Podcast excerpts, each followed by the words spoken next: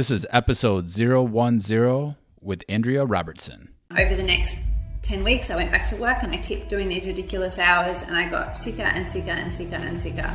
And I, someone who has never put on weight, Ted, and I put on 10 kilos in that few weeks. Oh my. And, um, but my like rings were tight and my shoes were tight. So I was sort of like, didn't really know what was going on. And, um, I found a naturopath who's still my mentor to this day, and she just totally saved my life.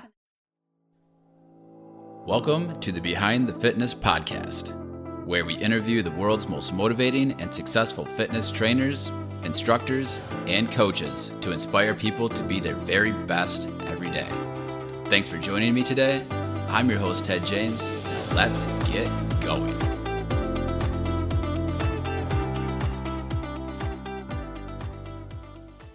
Our guest today danced professionally for 12 years in Paris, Spain, the US, and on TV. She's a nutritionist, and an osteopath, and naturopath doctor, specializing in the musculoskeletal system and natural healing practices. Also, she is a master barre trainer.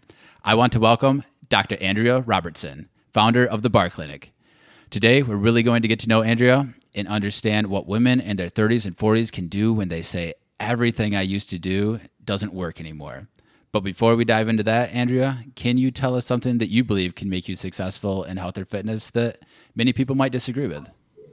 Oh, okay. Thanks for the intro, Ted. It's lovely. Um, yeah. Really, I don't know that everyone would necessarily disagree with this, but I think the thing that makes you successful in fitness or any part of your life is just putting in the work and putting in the effort. So some people think that they can get there by being an overnight success in like their own fitness or perhaps in a fitness business. But really, it's about the hard work, putting in 100% of the effort, and then you get 100% of the results. Absolutely. There are no shortcuts. Everybody wants that quick diet or that, that five minute workout that's going to give you abs next week. Yes. And there is none of that. yes. I really like the philosophy of just like one small step at a time and um, it compounds positively over a long time. Like if you go to the gym tomorrow and you don't get the body you want in three days, a lot of people give up. But if you persistently do that little bit every day with nutrition or with fitness or with mindset, then over time that compounds in a positive way. So it's really about just chipping away and putting in the effort, no matter if it's fitness business or your own health and fitness. Absolutely. Well, can you give us a little bit more background on yourself and then tell us what drove you to find your love for dance when you were young? And then how did that progress to your journey with being professional a professional dancer that took you all over the world? Okay, yeah, it's quite an interesting story. So, um, I guess my background is I've I have been a dancer since I was three years old, and I still dance now at the age of forty five. So it's been a long time, but my professional career was sort of from age eighteen to about thirty two. And um, as okay. well as that, I'm an osteopath, naturopath, and nutritionist. So I've been at university for about 10 years in there as well. But um, my dancing love started, and I still have a really early memory of when I must have been quite young. Maybe was before I started classes, so I must have been maybe two or three. And I remember seeing Swan Lake, like a beautiful ballet, on television one Christmas evening, and saying to saying to um, my family, like, "What's that?" And actually, I was with a, with a, another. Um, we're at a family function, and this uh, this older girl. I said, "What's that?" And she said, "Oh, that's ballet." But I heard it as belly, so I went to mum the next you know week or whatever and said, "I want to do belly." so I'm very lucky she didn't put me in belly classes, belly dancing classes. but um, the next year on Christmas Eve, ballet came on the television again. It's always a thing in Australia. There's always a ballet on Christmas Eve on the television. Okay. And I said to mum, look, look, there's belly. And she was like, oh, okay. So for a year, you've been asking to do ballet.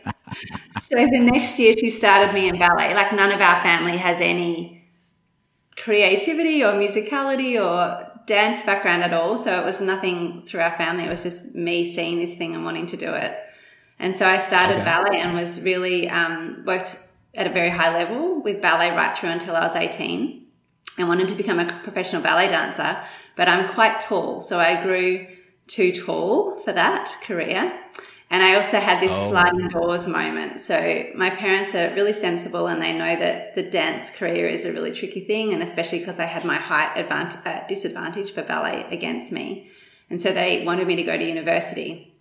And they so to do that, you have to finish year 12. That's our final year of high school in Australia. And um, so I finished my final school exams and um, I had an audition for the Australian Ballet School the next, like two days later. And so I'm from the country, regional Australia, and my parents drove me down to the capital city of Melbourne. And um, I was doing some ballet class with another teacher the night before my audition. And I'd already had had spoken to the head of the school, and she said, like, we're really happy to take you into the school, but you'll never dance as a professional dancer in Australia. You're too tall, but you know we'll give you this opportunity. But I had to go through the process of the audition. And I was doing ballet class the night before, and I did this little exercise. It's a tiny little kind of sideways jump and a hop thing called a glissade jeté, and rolled my ankle, and I broke a little bone in my foot. So I didn't get to go to the audition. Obviously, it wasn't a bad oh. break. It was only only kind of three weeks on, you know, not walking, and um, but it was enough for me not to go to the audition the next day. And so that was that sliding doors moment. And I went to university instead, straight out of year twelve, and um, okay didn't think that my uh, didn't think that I would be having a career in dance because I didn't know of any other style of dance other than ballet. It was really my single pointed focus. And so I started studying osteopathy. And when I was living then in the capital city in Melbourne, I um, heard about this other world of dance, and we call it the commercial dance scene. So it's what you would kind of know of film clips and corporate events and sporting events with cheerleaders and all that kind of thing. So I went off to an audition to become a cheerleader for the national basketball team we have he- here in Melbourne, and um, and got the job. And so that opened up a whole new world of dance to me. And so all the way through, yeah, all the way through university, my job then was dancing in different events and had an agency and did some modeling stuff and you know all of that kind of thing that tied in together. And then um, I had six years of university as an osteopath to become an osteopath. And then I remember somebody saying to me in my, one of my dancing jobs, you should audition for the Moulin Rouge in, in Paris. And I had never heard of that as well. And it was right around the time, uh, 2000, I think, 2000, that the Moulin Rouge movie came out. And so all of a sudden there was this huge big hype around it. And they came out to Australia and auditioned a whole, like 800 girls in Australia. And I got the job. Nice. So I um, was already a qualified osteopath, and I went off to Paris and started dancing at the Moulin Rouge. Okay. Yeah, and it was an amazing experience, and that kind of started off. I did two years in Paris and a year in Spain in a big show called Sonomar, and then I went to the States and worked on cruise ships. Came back to Australia and still danced professionally there for quite a number of years in Sydney, and all the time doing osteopathy on the side. So that's kind of how it all oh. started and combined all the way through. Okay. Very interesting. I didn't know there was a height limit to to dance or ballet. Really, why why does that matter? How tall you are? Well, you see, I'm uh, nearly six foot. I'm five foot eleven, and um, okay. I have big feet. so okay. when I stand, you know, ballerinas stand on their toes, and if I stand on my yeah. toes, then I'm like nearly seven foot. And so the guys have to be taller than you, and there's not that many seven foot dancers around. And oh. plus, when you're taller, you're heavier, and guys, you know, have to lift you and do all that stuff in ballet. So the smaller and more petite you are, the easier that okay. is. Yeah. All right, all right. So it really wasn't your fault. It's just the guy's fault. we could say that. If we had taller men in dancing, then maybe I would have been a ballerina. Yes, you just need more taller, stronger guys in dancing. All right. Yeah. okay. Um, yeah, that's that's a pretty awesome story that you got to go all over and, and do that with dance. That doesn't seem like an opportunity that a lot of people have, really. No, and gosh, even now with COVID, like it really makes me so sad because if that was, if if it was, if I was, you know, twenty two and twenty three now, wanting to go off and do that around the world, we wouldn't have that opportunity anymore because our borders in Australia are so strictly closed, and um, right. I feel really sad for the people of that age group now that would have been in that, you know, trying to start off a dance career. We don't have a lot of that kind of work in Australia, so you really do have to go to Europe or America for that. Oh. So um, yeah, I'm very grateful that that happened and gave me um, the opportunities I had. And so many of my best friends are from my dance world, and just has given me friends all over the world. So anytime I go traveling, um, there's always someone I can visit. Usually wherever I go, it's amazing. Yeah, that that is too bad that those opportunities aren't there right now for for other people. Hopefully, yeah. hopefully soon we will see. We will see. Yeah, fingers crossed. Because well, I just feel really sad about it for so many people and what they're missing out on. Yeah. Right. Right. Well, um, I know you said uh, that you practiced osteopath. Um, you were osteopath for all through college and all through your dance career. Um, can you tell us what that is exactly and and what you did? Yeah, sure. So, an osteopath is um, a hands on manual therapist. So, people come to me for like back pain or neck pain or um, all sorts of other stuff beyond that as well. But it's a manual therapy, so people come in and I take a full medical history and chat to them about their problems and work out a diagnosis by using osteopathic and orthopedic testing and then give them a manual hands-on treatment. So it's a little bit like in, okay. in America, physiotherapists are called, I think, physical therapists in America. So it's a little bit similar yes. to that. Yeah. Okay. Okay. All right. That I definitely understand that part. Um, you're also uh, a naturopath doctor. What what does that exactly? Can you explain to us what that is? Yeah. So I studied um, that after osteopathy because I have a really big interest in um, the organs of our body and how it can affect our musculoskeletal system through a technique that I love doing called visceral osteopathy or visceral manipulation. And that led me into wanting to know more about the biochemistry and the physiology of the body. And so naturopathic medicine is really um, uh, beyond it's not the musculoskeletal system but it's in the whole system and it's it's treating people with natural medicine so diet changes okay. and supplements or herb, herbal medicine. Okay. Just kind of staying away from the pharmaceutical drugs and yeah. and yeah. Uh, working with natural remedies. 100%. Okay. Um, and you're also also a nutritionist, so uh, it seems like you you went through quite a bit of school in your life. Um, yeah, I was studied for ten years. Yeah, right. Uh, how does how does that work with all your other schooling? Being a nutritionist. Uh, yeah, I just combine it with everything I do. Like I think the three professions of osteopathy, naturopathy, and nutrition just fit so beautifully together. And um, okay. like in my clinical situation, if I'm treating a patient hands on for osteopathy, I can talk to them about their diet. Then, if there's any blood tests I want to do, I can request pathology and then help them with some supplements. But I also see, you know, I see some patients for osteopathy and naturopathy together, but some for just naturopathy and some for just osteopathy and some for just nutrition. So people can kind of pick and choose really what they want to do with me. But I've combined all of my sort of 21, 22 years of experience now into um, some online programs. So that's where my interests are at the minute and where I'm really excited because I can use everything that I know, like injury management and, and physical management and exercise and fitness, as well as the nutrition and um, and functional medicine support through the naturopathy. Oh, that's got to be extremely helpful to people. What does a program like that kind of look like? Could you could you give us like a real quick breakdown of what that progression looks like? Yeah, absolutely. So I'm running at the moment a 12 week program for women aged over 35 using it's a really scientific kind of background and it helps them lose weight and keep it off and give them body confidence and the ability to fit back into their clothes again. So this 12 week program runs with three aspects of mindset, movement and nutrition. And so I work closely with each client with a one-on-one appointment like I would in a clinical situation with their nutrition and naturopathy and full medical history and like I delve right into all their body systems and all their organ, like you know, um, different systemic medicine in their body and um, different uh, symptoms and signs, and then really help them and teach them to learn how um, how to read and understand their body for inflammatory reactions. So that's kind of the nutrition okay. part of it. And if I need to do any supplement support with them, I can offer them that as well.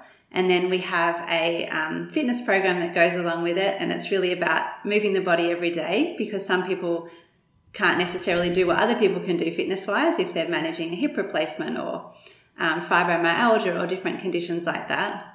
And so um, I have this whole kind of fitness program that they can either choose to do online classes with me, or um, we do a weekly yoga together online, or they might, um, you know, discuss other options for fitness and movement that they can do. So I know you work with a lot of women. You said in their 30s, 40s, and 50s. What do you do to help these women with nutrition and movement when they tell you everything I used to do just doesn't work anymore? Yeah, it's so interesting, Ted. Like in our 40s and the perimenopause years and into 50s and 60s, the body's going through so many changes. And so I'm really big on education and I really truly believe knowledge is power. So I try and empower these women with the knowledge of what's actually changing in their bodies and then teach them how to manage that because it's so true. So many of the women come to me and say, like, what I exactly what you said, what I used to do doesn't work anymore. And so, and I felt that too, you know, like the body changes and there's, I, I, teach them about what's happening with progesterone and estrogen and why that's changing. And there's also such a huge um, increased prevalence of autoimmune diseases that happen as the body's going through these changes. So just teaching women okay. how to do that. And then a really big thing I love to teach them is um, how to listen to their bodies for inflammation and how to understand what's happening. So I know that I could say to these women, like, this is what you're going to do for 12 weeks. Like, you're going to do this and this and this and this and this. And at the end of the 12 weeks, they've got no knowledge. They would have ended up with the same physical outcome, but they wouldn't have had that knowledge and power to be able to maintain that themselves afterwards and understand why they're doing that for their own bodies. So that's really the biggest yes. thing to just teach them to understand their own bodies and teach them to find the answers for themselves rather than me just handing the answers to them on a platter. Which is the okay. same end result, but very different journey and very different mindset for them to finish the program with me at the end. Yes. They know why they're doing what they're doing instead of just going through the movements. Yeah, and they know why they're doing it for them because what's right for them is not right for the other person next to them and the other person next to them as well. Okay. Okay. So it's just a lot learning about how to listen to your body. I know you said that about inflammation, but is it everything else? Like, I feel this way today. This is why it's happening, most likely. Is that kind of what you help them out with also? Yeah, definitely. 100%. So, okay. um, I mean, inflammation is a massive thing and it's a contributor to most of the chronic diseases out there today. Like it, if you're inflamed and got systemic inflammation or chronic inflammation, that's kind of like whole body low grade inflammation as opposed to, you know, roll your ankle, which we call acute inflammation. But this whole body systemic inflammation doesn't mean you're going to develop chronic diseases, but all the chronic diseases are linked with chronic inflammation. So, um, I just, my whole principle of life is living a healthier life for longer. And I want to teach other people how to live a healthier life for longer. Like, there's no point being 90, bedridden, unwell, and sick if you can't do anything. Um, and just being right. kept alive through, you know, pharmaceuticals and in bed. It's much, wouldn't it be much better to be 90 and be active and walking and fit and healthy? So it's really about longevity. Absolutely. And if people can understand in our 40s, especially in 50s, how to read your body for inflammation and pull that down. Like it's just going to give us so much of a better chance to reduce incidence of Alzheimer's, reduce incidence of dementia and heart disease and cancer, like really reduce all of that stuff. Yeah, and that's the main goal, I think. Yeah. To figure out what what are a few things that uh, examples that you see over and over of causes of this chronic inflammation all over your body? Yeah. Um, stress, big time. eating eating food that's not real. So I always say, you know, our number one week one lesson is to eat real food. So I teach people how to get the packet of the ingredients and actually understand what you're eating in a packet food. And, um, you know, is that ingredient list, is it a real food or is it a fake food and a chemical kind of manufactured food? And so that's mind blowing for so many people. And in Australia, it's I know it's not the same in the states, but they always pop the food, like the fake food, as a number. So in Australia, I say no numbers, but I know I've seen lots of the packets in the states, and they put the whole chemical kind of name down. So for my clients in the states, I say you know, just make sure you understand what every ingredient is. And if it sounds like it's a chemical or man made, it is, and it's not something to eat. Like you want to only eat real food. It's really the number one thing. I think food is definitely your medicine. Yes. Yep. They're, they usually do put out the full names in the US here. And um, usually you read those and you, no idea what, what it is. So and it's mark a lot of it's marketed as healthy foods to eat. Here's a, yeah. quick healthy snack, but yeah. it's just packed full of chemicals and preservatives. Yeah. So. And it's just it just contributes to inflammation big time. So if we can, like, I'm not big on like counting macros or counting calories, but I'm very big on eating real food. And if you eat just real food and get rid of that chemical kind of fake food, the body won't be in a state of inflammation. It will find the weight that it wants to be naturally. So people will always lose weight if they reduce inflammation in their body.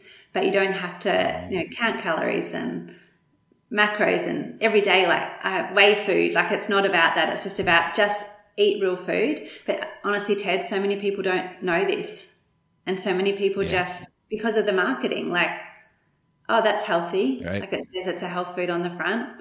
And um, yeah, when they start to learn how to read packets, it's huge. Ah, and that's probably so much easier and less less laborsome than counting macros every day and counting exact calories. So, and I think that's one of the biggest goals is to make it simple, really. Yeah. So. Yeah, hundred percent. And so, you know, the first time you go to the supermarket, it takes forever because you've got to stand there and read the packets of everything. But once, you know, once my clients find the brand that they know they can have, like over time, it doesn't take long to go shopping and get the ones that they like, or just, you know, in Australia, all our fruits and vegetables are on the outer edges of the supermarket. I don't know what it's like over there, but um, so I say to people, you know, just eat from around the edges. Don't go in the middle aisles. Yeah. yeah. From around the edges. All right. yeah. Um, and actually, so so me and my wife are in our late 30s right now, and I was telling her that I was going to be talking to you about these things today, and so it it uh it definitely kind of hit home and um, made me realize, all right, we're going to possibly be moving on to a new stage in our life, like physically. So um, I was very interested to talk to you today about all of this. Yeah, definitely. Especially for her, like she she's going through a lot more changes than you are in the next, you know, right? Yes, yeah, with her hormones and her metabolism. But then your metabolism is going to change a little bit too in the next ten years. I'm sure. Yes. yeah, that's right. I'll be just there to support. So as much as I yeah. can. Um. Yeah. So uh, are you able to use your medical practice and all, all of the knowledge that you have with with medicine and your barre training together as uh, a, barre trainer to help people out? Yeah, absolutely. So I guess um, the barre side of it has been another whole story. So when I stopped dancing professionally, um, a friend of mine who I used to dance with in the Moulin Rouge discovered barre works at, workouts in the States and she brought that back to Australia and through a lot of her old Moulin Rouge friends network, we all started barre studios in Australia as kind of the first group of people doing this. And so I've had my own barre okay. studio for 12 years as well, which is actually upstairs from my clinic. They're in the same building. And so okay. I've been able to combine the both really well. Like I'll go in and teach a class at six in the morning and I take my work clothes and I'll get changed at work and have breakfast there and then start seeing patients and that's how I've combined kind of the two things I love, which is dance and movement, as well as helping people with their health. And then nice. um, in my programs, like I, that's really bringing all of that together because the online workouts I provide for the ladies in my programs are barre, and I'm also a yoga teacher. So, barre and yoga and weight based training, which is also super important for women in their 40s to be doing some weights. So, I okay. combine all of that into that. And I, and I also have a YouTube channel, which is where I give barre workouts for people to do on YouTube. And that's been really fun doing that, filming those. And, um, and then I also have another online program which I teach people all over the world how to become barre instructors. So I feel like my whole life is just a combination. I don't have to do just one thing all the time. It's a combination of all the things that I love. And I've been one of yes. these lucky people to be able to make money from the things I love. And my hobbies, like, you know, dancing and yoga has have become my my um, revenue streams. And um, so I'm one of these people that what's the expression? Like if you um, love what you do, you never have to work a day in your life. Even yes. though I do something nowadays, most days. I'm, I'm sure it's a grind some days, but that that is great that you get to love the work that you do. Yeah, 100%. Can you tell us um, the names of those programs, each one? Okay. The training program for teachers and um, yes. the other so regular barre training? Yeah, the barre, um, the training program for teachers is just called the Barre Clinic Teacher Training Program. And okay. then my app and online program is called the Barre Clinic TV. And my YouTube channel, um, I just changed the name recently actually. I had it under Barre with Andrea, but I've changed it to Andrea Robertson because I want to be able to put more nutrition and um, health tips and stuff onto the YouTube channel as well as the barre workouts. So I'm just making that a bit more all encompassing of everything that I love. Um, okay. And then, yeah, just on my website, andrearobertson.health is where all of that information is about my 12 week program as well. Do you know my 12 week program, Ted, doesn't have a name? It's just called my 12 week program. so it's very, very unsexy, but it, it works. hey, people, people understand. It's better to be clear sometimes. yeah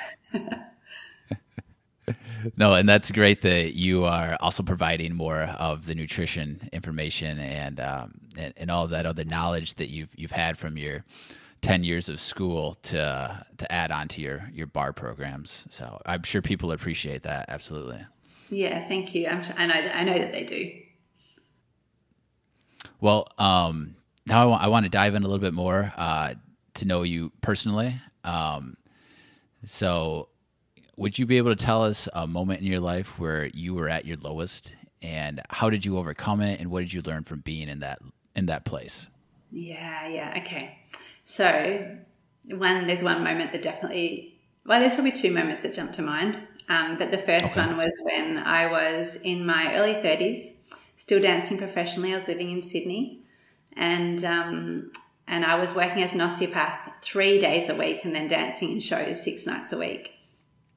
And I went through this phase where there was a lot of other osteopaths locally that knew that I wasn't working full time every day with osteo, and um, they would ask me often to cover their clinics and do locum work for them. So I was in this little phase of my life where it was 12 weeks where I was working um, full time osteopath during the day and seeing 80 patients a week, which is a lot.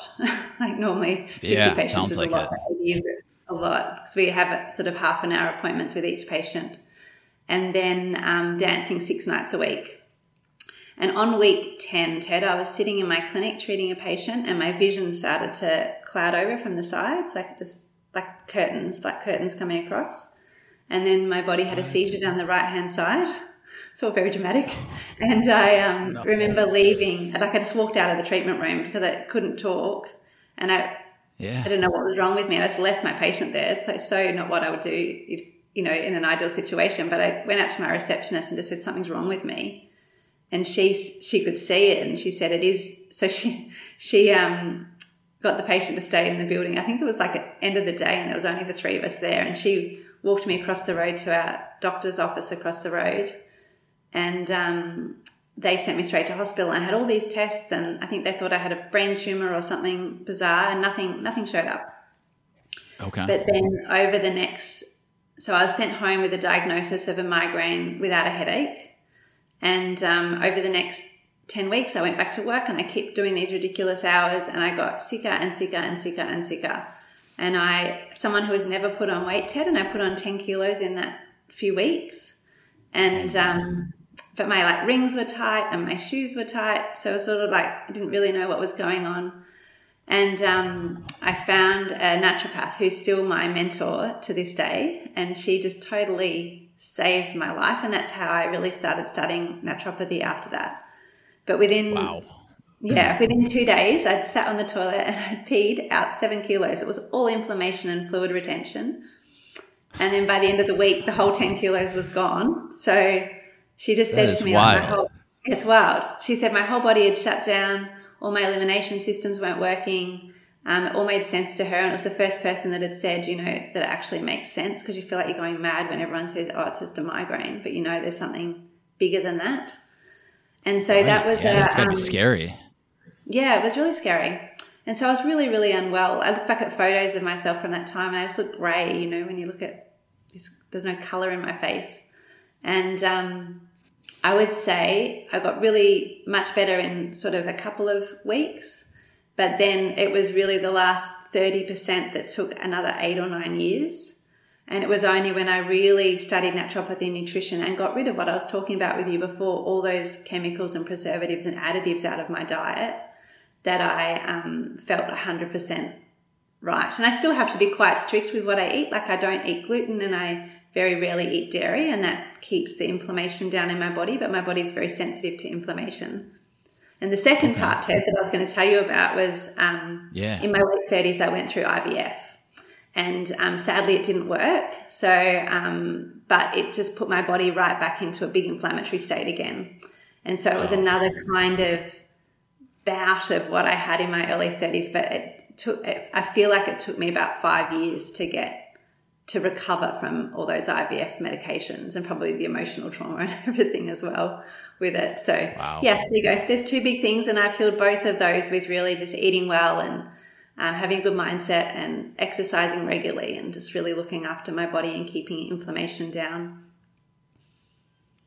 That's five years is a long time to recover from really anything, Yeah, but it's good that you had the knowledge that you do and understanding of I have to keep on doing this to to get where I want to be.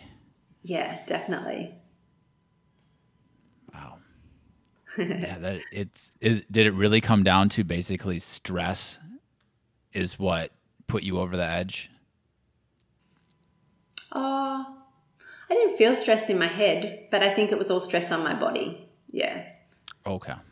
Yeah. Okay. So it's not like I was like, I'm so stressed. I think it was just the busyness and the pushing. Like I'm pretty good at pushing myself pretty hard. Um, but I think then my body just gave up at that point in my early 30s anyway. It was just it was just too much for too long. And with like no recovery time. Yeah, Okay. exactly. Wow. That had to be terrifying going to the doctor and thinking they're going to do a scan and find out exactly what it is and all of a sudden it comes back nothing. Nope, sorry, go home. Yeah, it was weird. Like I just actually remember being in the hospital. I remember thinking, I remember thinking they're not going to find something. Like I don't know why I had this inherent gut instinct that they wouldn't find anything, but I knew something was wrong Oh. with me. Yeah, so it was weird. Weird. that is weird. Yeah. Well, it, it's great that you were able to figure it out and and uh, become educated, and now be able to help other people, probably in that same position. Yeah, definitely. So- Hopefully, no one has to be as dramatic as I was, but we try and catch it before they get to that point. Yes, prevention. Well, um, what would you say your personal philosophy is? Yeah, so my personal philosophy is really about living a healthier life for longer, which is what I was kind of talking about earlier. And that's really, um, you know, I want to be somebody that is active and active aging as I get older and, you know, really enjoy my years after I retire, perhaps into my 70s and 80s, as opposed to being unwell and and um, not having a very enjoyable life in those years. So um, that's what I want for my clients as well. And it's all about teaching them to have the healthier life for longer and not, you know, reducing the incidence of all those chronic diseases, the heart disease and cancer and um, autoimmune diseases and Alzheimer and dementia. And I think, you know, there's another personal element in that too for me, Ted, is my mum's a breast cancer breast cancer survivor twice over. Okay. And I've seen her go through all of this, and um, she has lots of complications in her health these days from the really intense chemotherapy program that she was on in those early days. Oh. And um, and she's really well. Like she's you know 72 and she's doing really well, but it's affected her a lot. And I I don't really want to get cancer. None of us do, but I feel if I look after my health as best as I can and you know feed it with good nutrition and and um, stay a healthy weight and and do regular exercise that I'm giving my body the best chance to not have that situation happen. Yes, agreed. I I actually went through uh, when I was younger a couple of years of chemotherapy, and um, yeah, it it can screw up so many things. I mean, they're really just pumping poison into you in a, a certain way to try to kill off cancer. Yeah. So, and I'm sure your mom benefited greatly from somebody with so many years of knowledge um, to help her in different directions. Be like, all right, we can try, we can try this, uh, even though you're having a side effect from from chemo, to try yeah. to remedy that. Yeah, I mean, she's it's amazing. She's alive, and so we're so grateful that she had the chemo. And probably the same for you, Ted. Like you're here and really healthy and well, yes. and so we're really grateful for that, obviously. But it's nice to um, see if we can prevent that before it gets there for ourselves and for our clients. Yes, that's another driver for me to uh, try to be healthy and eat right and, and exercise and just just have a, a healthy lifestyle is to not get that back ever again. Yeah, yeah. Mm-hmm.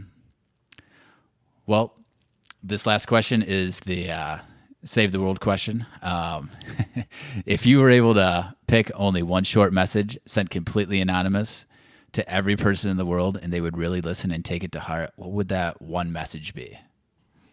I, I had to think about this because you've given me a heads up on this question already, Ted.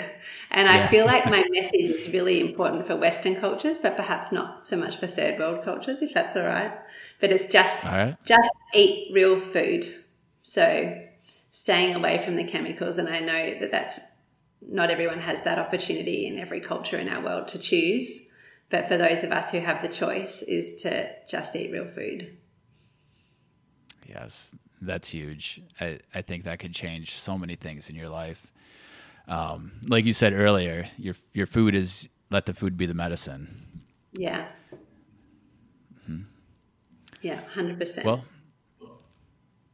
um, can you share with us how we can connect with you, and then we're going to say goodbye. Thank you. Sure. So um, Instagram under Dr. Dr. underscore Andrea Robertson. So Dr. underscore Andrea Robertson. I have a free Facebook group that I'm really happy to invite anyone to come along to, and that's really focused on women over 35 as well. And that's called The Whole Health Solution with Andrea Robertson. So you just search for that, and I'll add you in. My website is andrearobertson.health, and my YouTube channel is Andrea Robertson. All right. Well, and after the show, head over to behindthefitness.com.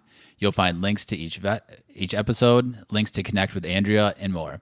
Also, definitely be sure to check out Andrea's science-backed 12-week program for movement, mindset, and nutrition to lose weight and keep it off. Andrea, thank you again for spending time with us and letting us get to know you better. It was truly powerful. Thank you, Ted. Thanks so much for the uh, invitation to come on the program.